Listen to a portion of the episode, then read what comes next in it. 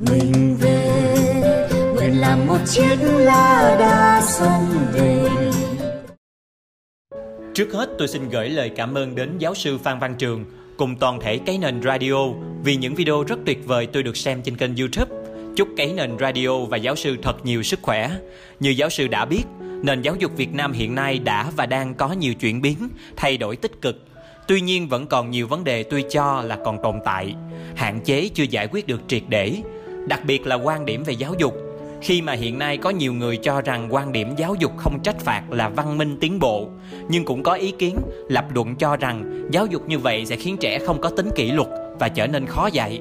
Vậy, xin giáo sư cho biết quan điểm của mình về giáo dục không trách phạt.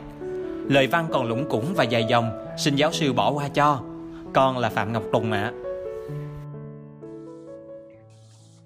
sau đây là câu trả lời của thầy cho bạn phạm ngọc tùng cái câu hỏi của bạn Tùng ờ, về việc mà ờ, mình phải ờ, có cái văn hóa trách phạt trong lớp chẳng hạn, những cái học sinh thiếu kỷ luật, thì thật sự ra cái câu hỏi đó nó có cái tầm rộng hơn nhiều cái việc mà phạt hay không phạt. Nó là một vấn đề văn hóa. Thế nhưng mà trước khi chúng ta nói về vấn đề văn hóa thì thầy xin phép đi một vòng. Ờ, qua cái ờ, ờ, việc và xã hội họ cần những cái công dân như thế nào. Xã hội bất cứ nước nào thì họ cũng cần vào khoảng 80 đến 90 phần trăm là những công dân tốt. Công dân tốt thì nói thực tình nước nào cũng có nhiều công, công dân tốt lắm. Tất nhiên cũng có những người là những người phạm tội. Thế nhưng mà Ờ, phần lớn là đều có công dân tốt cả. Thầy đi khắp thế giới ờ, nơi nào cũng có công dân tốt. Và những người công dân tốt thì là gì nhỉ? Họ là những người ờ, họ có nghề nghiệp. Ôi chẳng phải làm nghề của tiến sĩ đâu hay làm quan đâu. Họ có một uh, tiệm uh, bán uh, câu quán ăn. Người ta có một tiệm uh, bán uh, đồ điện tử. Người ta có một uh, tiệm bán nước người ta à, có một tiệm mà bán à, đồ khô. Người ta có một à, công ty dịch vụ về du lịch. Đấy tất cả những cái đó thôi. Thế thì thực sự ra đó cái nền giáo dục nó uh, giúp cho sản xuất ra những cái người người ta có đủ kiến thức để người ta làm những nghề đó. Thì ở đây thầy xin nói ngay là những cái kiến thức nó đòi hỏi nó rất nhỏ. Bây giờ mà bạn là một người đi uh, bán kẹo chẳng hạn thì có lẽ kiến thức của mình thì nó cũng không cần phải nhiều. Thế thì uh, những cái công dân tốt đó thì làm thế nào để họ tốt nhỉ? Uh, nếu mà mình nói chuyện về kỷ luật thì mình đi hơi xa một tí. Là bởi vì rằng là uh, hình như là khi mình nói chuyện kỷ luật thì mình đang muốn tạo ra những cái uh, những cái chiến sĩ ở trong à, các đảo binh à, không xã hội phải à, rất là có cái sự bình bình thản nó phải có cái sự an bình. Thì tất cả những người đó nếu mà người ta là những người, công dân tốt hành xử tốt với uh, uh, xóm láng giềng hành xử tốt với đồng nghiệp hành xử tốt với anh em bạn bè thì những người đó, đó là họ hoàn toàn có những vị trí xứng đáng ở trong xã hội thành ra là mình cũng chẳng cần phải phạt họ để làm cái gì. Và nếu mà có phạt họ đó thì cũng chỉ là nhắc nhở họ rằng là có nhiều điều không tốt. Mà cái hình phạt nó sẽ rất là nhẹ. À, nó không phải là một cái hình phạt à, à, khắt khe à, có quy luật có quy trình mà nó chỉ là một cái sự nhắc nhở. Vì vì rằng là những cái con người tốt ấy mà khi mà người ta được nhắc nhở là, là người ta cũng đã đỏ mặt lên người ta nhìn nhận cái lỗi của người ta và người ta không làm nữa.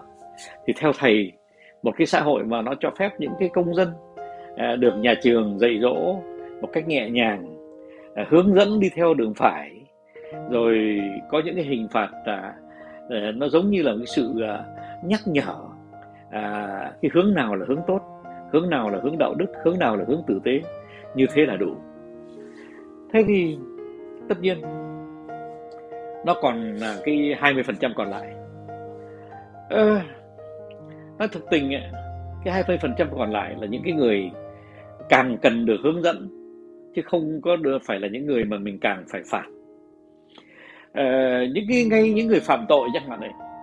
À, thầy xin thầy xin nói với các các bạn nhé có cái một trong những người phạm tội lớn nhất thế giới mà người ta bị tù trung thân suốt đời và rồi sau đó khi mà người ta ra tù người ta trở thành tổng thống của Nam Phi đó là ông Nelson Mandela ông ấy hồi còn trẻ, ông ấy là một người nông nỗi lắm. Ông ấy là cái người là gây rối, rồi bị bỏ tù. Hình như là ông ấy có có tội giết người nữa thì phải. Thế nhưng mà cái đó thì thầy phải tra cứu lại thì thầy không có chắc chắn.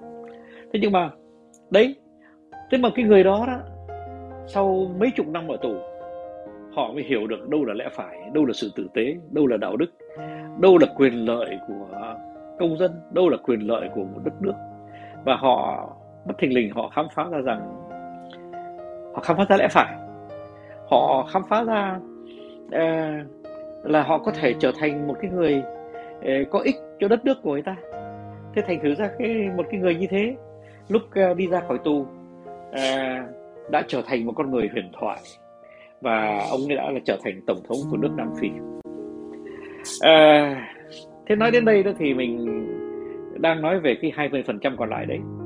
Cái 20% đó là thường thường những cái người người ta cũng khác thường một tí chứ không phải là những người người ta hoàn toàn bình thường. Thế thì đối với những người khác thường thì họ lại càng cần được hướng dẫn. Thầy rất thích uh, hướng dẫn những người khác thường bởi vì rằng là uh, nó có cái sự lý thú ờ, lúc nào ở trong đầu của những cái người đó nó cũng có những cái ý tưởng rất hay thế nhưng mà nếu mà những cái người đó mà không được tiếp nhận không được uh, nhìn nhận thì đôi khi trong lòng họ nó có cái à, những cái sự à, thiếu thốn những cái mặc cảm mà khó à, ờ, uh, kèm và cũng vì vậy cho nên là uh, mình uh, cần xã hội chú trọng hơn uh, thương yêu những người đó hơn để làm cho những người đó tạo những cái giá trị lớn cho xã hội. Thế thì thầy nhìn mọi cái câu chuyện của uh, của uh, của con ấy thì thầy thấy rằng mình nên tích cực con ạ. À. uh, xã hội uh, cần những cái người uh, hướng dẫn. Đối với những cái người công dân mà tạm gọi là tốt và bình thường thôi thì cái nhà trường mà hướng dẫn uh, nhà trường an lành nhà nhà trường uh, uh, tử tế thế là đủ. Còn đối với những người mà hơi phi thường một tí thì chúng ta lại cần có những người hướng dẫn phi thường hơn một tí. Thì cũng phải công nhận là trong cái nền giáo dục của rất nhiều quốc gia chứ không riêng gì nước Việt Nam chúng ta rất khó lòng kiếm được những giáo viên mà uh, có khả năng uh, hướng dẫn những người phi thường để trở thành người phi thường mà họ xứng đáng trở thành. Thế thì uh, mình nói đến cái hình phạt. Thầy cũng không hiểu phạt để làm gì nhỉ? Thầy thì thầy chưa bao giờ phạt ai cả. Và thậm chí là uh, đã có lần những người xứng đáng hình phạt không những thầy không phạt mà thầy gọi vào. Thầy cho họ cái ân huệ là trao đổi với thầy, giải thích cho mình tại sao mình làm bậy thế. Thầy hỏi rằng là, này, các con làm bậy thế là tại sao thế nhỉ? Trong đầu các con có cái gì mà các con làm bậy thế nhỉ? Thầy không muốn phạt các con đâu. Nhưng mà theo các con đấy thì nếu mà thầy phạt các con thì các con xứng đáng cái gì nhỉ? Thế thì những cái câu hỏi đó đó, nó làm cho những người ờ, trước mặt, những đứa trẻ trước mặt nó vỡ tỉnh. Và và nó là rằng thưa thầy ngày mai con gặp lại thầy được không? Và con muốn trao đổi với thầy về cái chuyện mà tại vì uh, sâu thầm thẳm thâm thẳm trong cái tấm lòng của con con có những cái uh, những cái niềm đau đớn mà nó làm cho con uh, khó sống. Nó thử ra là con nó, nó giống như là một người cách mạng cứ muốn vùng lên. Thế rồi uh, đôi khi làm chuyện bậy. Thế thì những cái người như thế chính những người như thế lại cần những cái người thầy rất thấu cảm, trao đổi, nói chuyện, tìm hiểu nhau và giúp cho đứa trẻ hiểu sâu con người của chính mình để rồi cải thiện. Thế thì đấy ờ, thầy trả lời như thế thì không biết rằng là có ờ, phù hợp cho cho câu hỏi không? Nhưng mà thầy mong là ờ, cái cách ờ, mà nhìn cuộc sống một cách khoan dung uh, nó sẽ tốt. Uh, con biết không? Thầy uh, quen một vị rất đáng kính. Vị đó tên là Ahmad uh, Ridhaudin là một người uh, Mã Lai một quan tòa Mã Lai. Ông ấy đã từng làm uh, ngoại trưởng và ông cũng đã từng làm bộ trưởng tư pháp. Và ông ấy có một cái nguyên lý rất là hay. Ông nói rằng tôi khi hồi mà tôi còn là quan tòa thì tôi bao giờ tôi cũng xét xử ra rất là khoan hồng rất là khoan dung. Bởi vì rằng là khi mà tòa án khoan dung ấy thì nó sẽ tạo nên những cái công dân khoan dung. Và nếu mà tòa án mà khắt khe có những hình phạt nặng nề thì chúng ta sẽ tạo nên những cái công dân à, có đã hơi cứng mạnh à, hơi tàn bạo à, để rồi xã hội lại à, mang những cái à, tật nguyền do những cái người đó. Thế thành ra ông bảo rằng suốt cuộc đời của tôi tôi chẳng phạt ai cả. À, cho dù tôi đã, đã từng làm quan tòa mấy chục năm. Thế thì đấy à, thầy thì thầy à, đi theo cái cái nguyên lý đó và thầy nghĩ rằng là không có cần hình phạt mấy đâu. Nhưng mà phải công nhận bạn nào làm lỗi mà gặp thầy thì sẽ thấy rằng là thầy sẽ mời tới nói chuyện mình trao đổi. Mà mình hỏi tại sao bạn lại làm cái điều đó?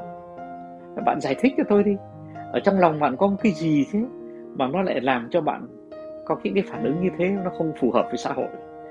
Thầy tin chắc rằng là một cái thái độ ôn hòa một cái thái độ thương thảo một cái thái độ thấu cảm thì nó tốt hơn là một cái hình phạt mạnh bạo. Ờ, nó sẽ tạo nên những cái con người mạnh bạo ờ, và những cái con người đó dần dần sẽ không tìm được chỗ đứng trong xã hội.